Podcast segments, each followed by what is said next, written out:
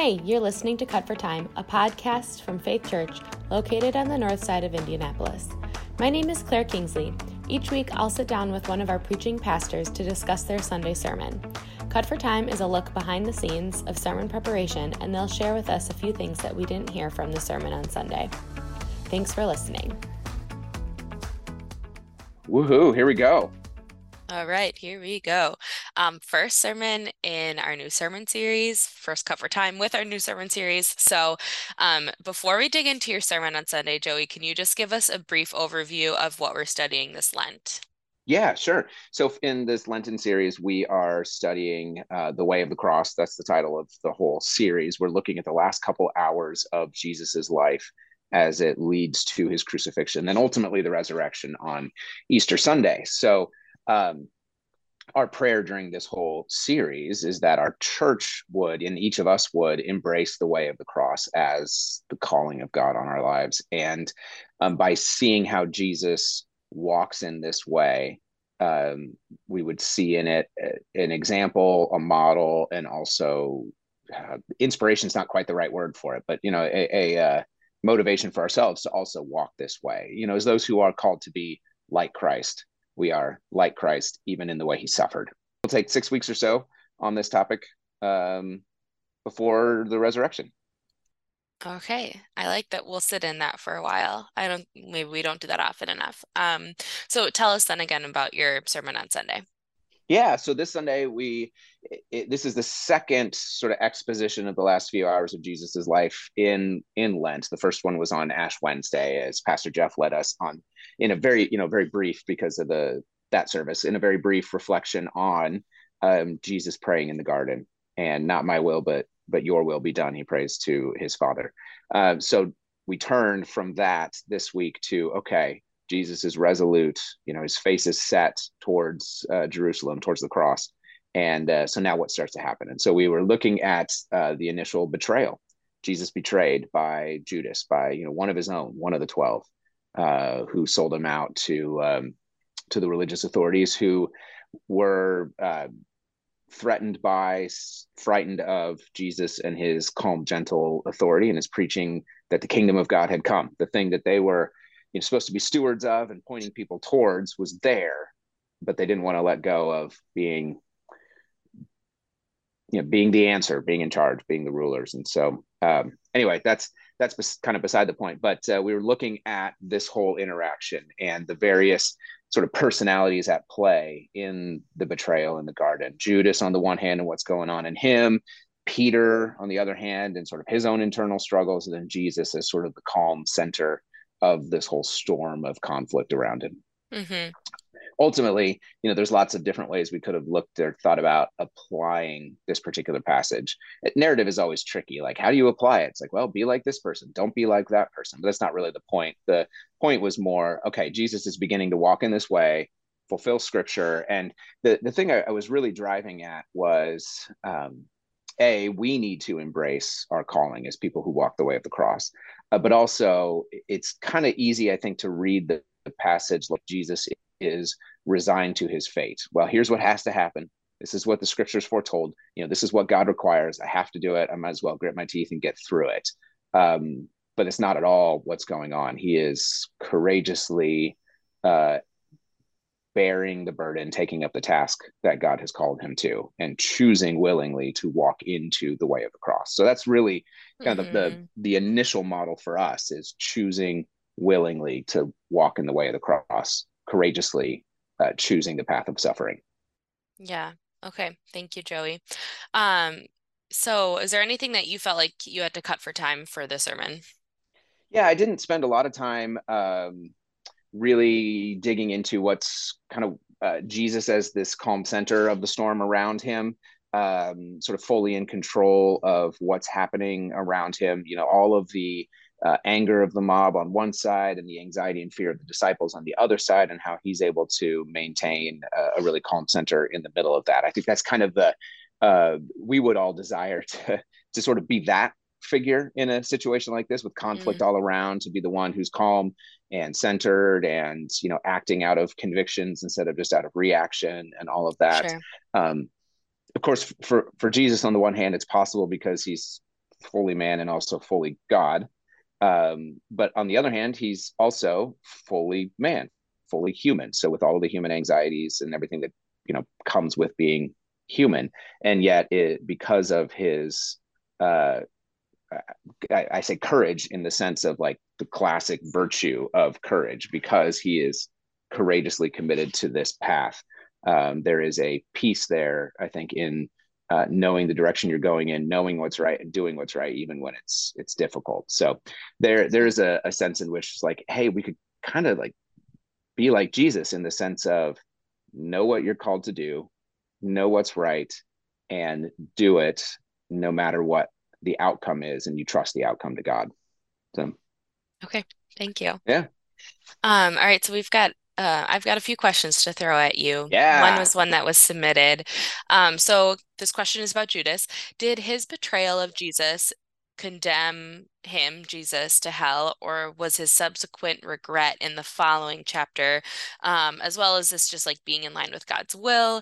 Did that maybe like reverse that in any way? Um, so considering that this is what God intended and was felt was necessary, would Judas still be condemned? Yeah, it's it's a good question, and um, so there's kind of a, a, some theological foundations that help answer the question. Number one is remembering that all of us, every one of us, is condemned to hell by our own choice and by our own actions, by our own nature, even before we commit any particular sin or any particularly grievous or heinous sin, right? It's not that we are all neutral until we do something really bad and then we're mm. condemned. Mm-hmm. So Judas is not like a neutral character until he betrays Jesus and like, oh, well, now he's condemned. Like we're all condemned, Judas as well as everyone else, until we come to Christ in faith and are you know redeemed from our sins by him. So in that case, in that sense, we need to remember Judas is already, just like all of us, condemned until he repents and comes to Christ in faith. So did he for some reason and this is a kind of a classic question. I remember debating this question when i was in youth group like well judas was doing god's will. Said, okay judas isn't a pawn. He's not like a, a character on a chessboard that uh, god is moving around and even if he gets not you know taken out and knocked off the board and he, he gets back on the board eventually. Um, judas is freely choosing all of this. Now god is choosing to kind of make make actual the world in which Judas freely chooses. So God's using what Judas did to accomplish his own plan, but Judas is freely choosing it. So uh, he's condemned already. He's betrayed Jesus, which is an indication, I would think, of not having uh, a saving faith in Christ. And his repentance or his regret later is not a repentance of what he did wrong and a coming to Christ for forgiveness and faith it is a despair resulting in suicide.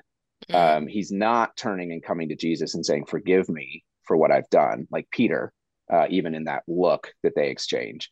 Um, he is saying, I am so far gone that the only option for me is death.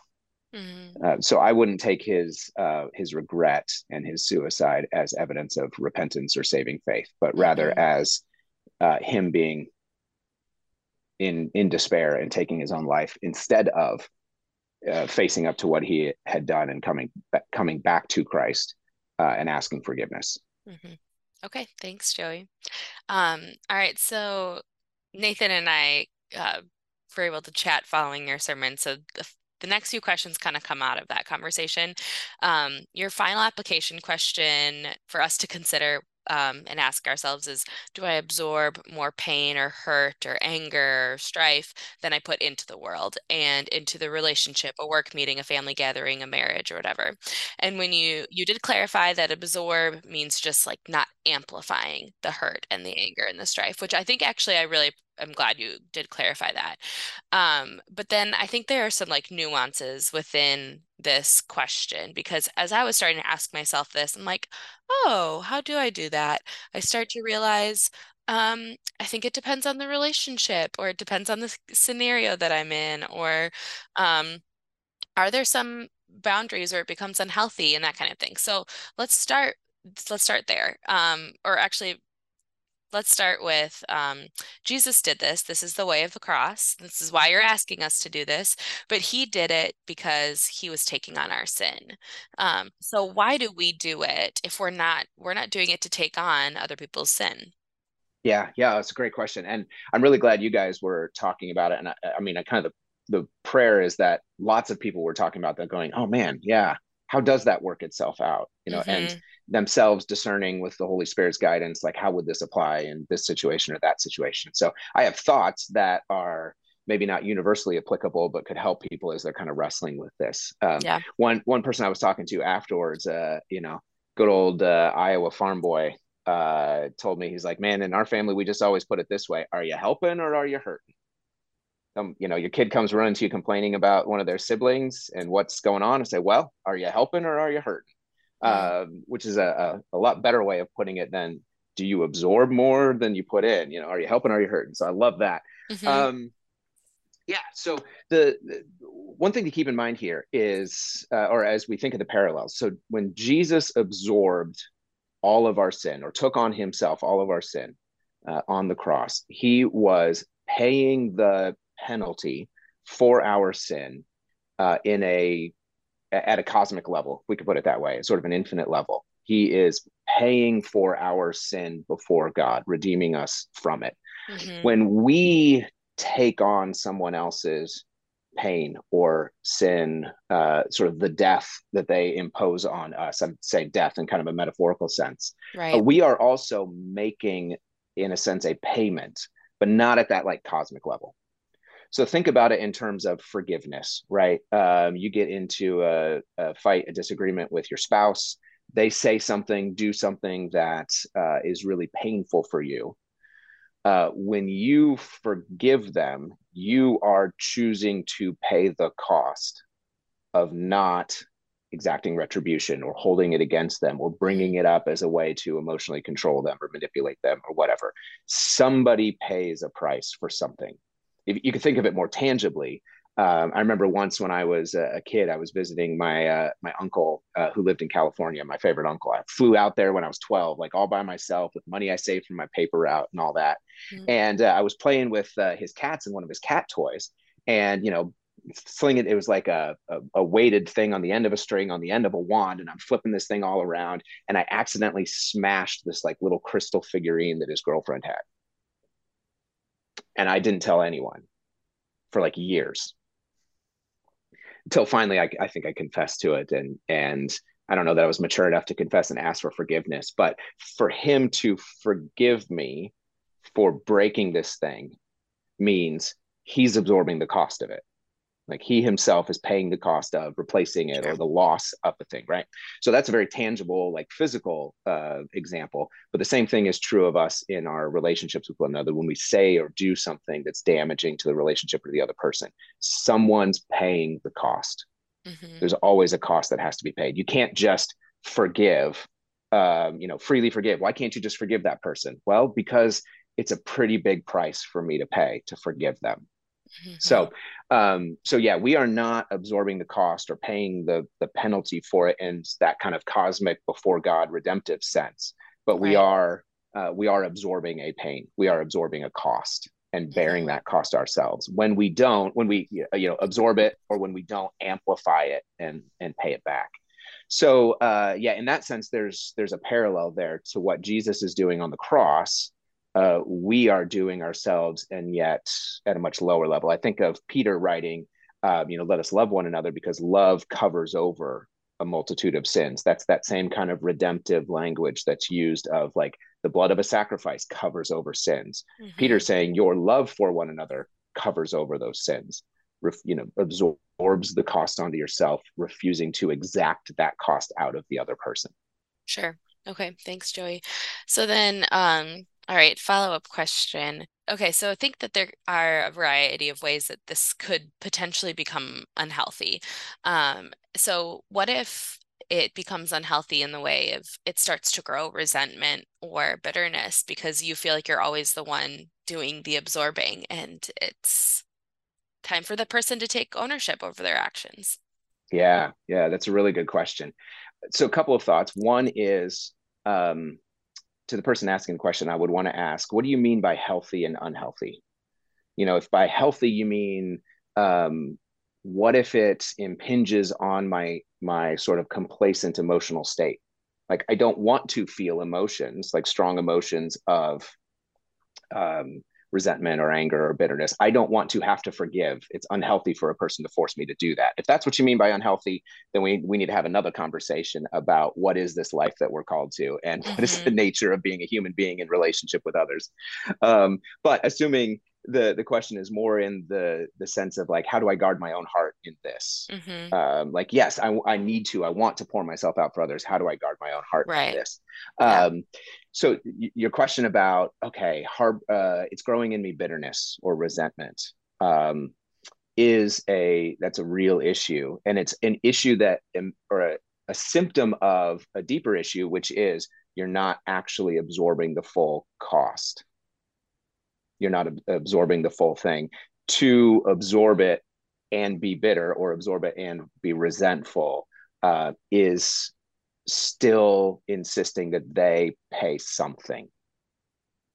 Right? That okay you're going to absorb it but not all of it. I'm going to make sure that they at least pay a, a you know a tax on it. They got to pay sales tax on this thing.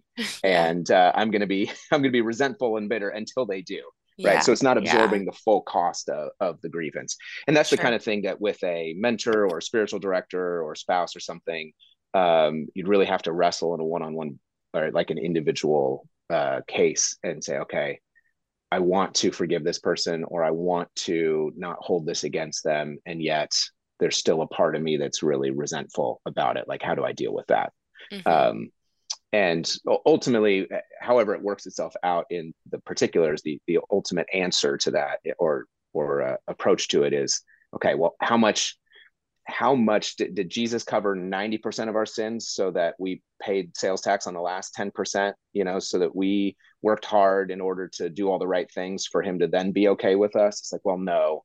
You know he paid all of it even for those of us who continue to presume on his forgiveness to do what we want without holding it against us or being bitter or resentful. Uh, so that, that's kind of like the goal or the picture out there that we we look at in order to to at least long for that same attitude in ourselves. Mm-hmm. Now that doesn't answer the practical question of what if someone is really taking advantage of me? And it'd be easy to say, well, Jesus says forgive 70 times, seven times, right? So you just got to take it. Sure. Well, if I go back to that really kind of simplified way i mean simple as in good simple way of looking at it are you helping are you hurting? There comes a point where continuing to absorb someone else's pain or death without confronting them about their actions is not helping them it is hurting them. Mm. So there's a real wisdom balance here that probably needs to be figured out in community with the other other people you trust that know the situation that you're not gossiping because you're asking them for help. You're not just complaining, but you're saying, "Hey, help me figure out how do I in the, you know, at the same time that I, I absorb this pain that's being caused or the sin that's being directed at me, how do I also help this person become aware of and cognizant of their own sin the pain that they're causing so that they can face what's happening in their own hearts repent and and seek uh, seek jesus for forgiveness for healing and for reconciliation and for their own growth in uh, in christ likeness. Mm-hmm. that's really wise. Thanks joey. Oh were you going to say something else? Yeah. No i was just going to say it, it is a real tough balance right? Uh, it's a real tough balance. Um, yeah. part of even the sort of the pastoral call or the call of being a leader uh, you, which is a little which is different than just sort of being a member of the congregation how do you interact with other members of the congregation the call to be a leader is really to take on more than your share mm. to um, own more than is yours to own because it, again in a way similar to christ but even as more of a sort of example or exemplar of it your call is to absorb the death and the pain of the people that god has called you to shepherd so that in you taking on their death, they can find life. That doesn't simply mean taking it always being like, oh, I'm the one who's wrong. I, you know, please forgive me or anything. There's there's a role for that, but also to walk into situations where someone else may be angry at you for pointing out their sin pointing it out for their own good and then absorbing that anger immediately turning and absorbing that anger and to, okay i know they're not mad at me they're projecting onto me they're well whatever you know yeah, um, yeah. but that that's the call of christ-like community yeah so um going off of what you were just saying like what if the um, the pain, the hurt, or the anger is actually directed right at you. Like, I think I could picture there being a difference between, like, oh, there's just like, it's a really angry business meeting, or it's a really messy family mm-hmm. gathering. But mm-hmm. what if it's like a one on one and it's being like lobbed at you? Um, mm-hmm. Like, that is going to change how we respond. So, sure. um, there's like, I mean, I think I could imagine in the family gathering, I'm it's pretty easy to like not lob like throw something into there like another bomb or whatever because I could just be quiet, I can listen, I could absorb, I could try and sow peace. But mm-hmm. I'm required to interact and respond when I'm in this like one-on-one conversation. And that is harder, I think. So mm. any advice there? Sure. Yeah. You know, uh, one thing that it does occur to me, and I want to make sure I'm very clear about this, is I am not talking about situations of abuse. Yeah. Physical abuse, sexual abuse, um, emotional or spiritual abuse. I am not saying you just got to take it, right? You just got to, um, when you're being physically, emotionally, spiritually, uh, sexually harmed, then the, you need to get the proper authorities involved and um, seek wise counsel and all of that. So, yeah I don't want anyone to hear me saying you just got to take this sort of thing. But um, yeah, when it's directed right at you, right? Um, th- there's a there's a number of things we have to keep in mind, and and some of it even in this this passage we just looked at, we can look at Jesus and his own response to the anger of the the crowd coming at him. You know, he's like, "So are you guys come? Why are you coming at me like I'm an insurrectionist?" You know, um, one is that anger that's being directed right at you is almost always so either it's coming at you because you did something wrong mm-hmm. uh, or unwise in which case you got to own it and and even and realize that even you know owning it admitting to it asking forgiveness is not going to immediately take care of the anger um, because there's pain that has to be worked through um, on all sides uh, so either it's valid or it's um, directed at you and in, in for um, incomplete or wrong reasons. In which case, especially as a pastor, uh, um, and to some extent as just brothers and sisters in Christ, um, because we want to help that person, not hurt them in response. Um, our call is to, in a sense, absorb that anger in order to help them get below the anger to what the real issue is. Um, so someone's yelling at you in a one-on-one, and it's like, hey, I can tell you know that, that you feel really strongly about this. Um, why do you, can you tell me why you feel very strongly about this issue, this topic, mm-hmm. and continue to go under the emotion to the the underlying reason or the underlying issue um, that is driving that emotion. Instead of taking the emotion personally as an attack on you your self-worth you know your contribution your um, on you really um, the the anger's maybe directed at you but it's if it's for an invalid reason then it's not directed at you because of you. It's directed at you because you're the you're thing there.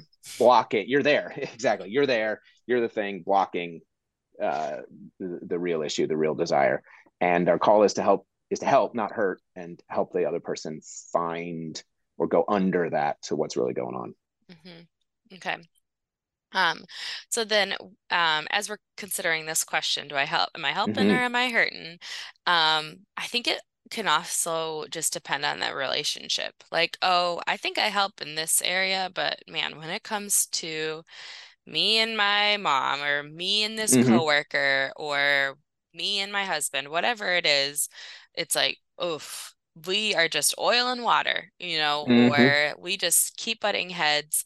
Or what if it's, you know, the difference between me, a believer, and a non believer? And like, that's mm. just the ascent, that's, that is just the heart of the problem is just disagreeing here because uh, they're just, they don't believe in Christ or they don't mm-hmm. have the spirit of Christ. Mm-hmm. And so, um, is there any difference of how we like navigate these relationships of helping, not hurting, mm-hmm. um, for the difference between a believer and a non-believer? Do we go about it differently? Should it be the mm-hmm. same regardless of who we're talking to?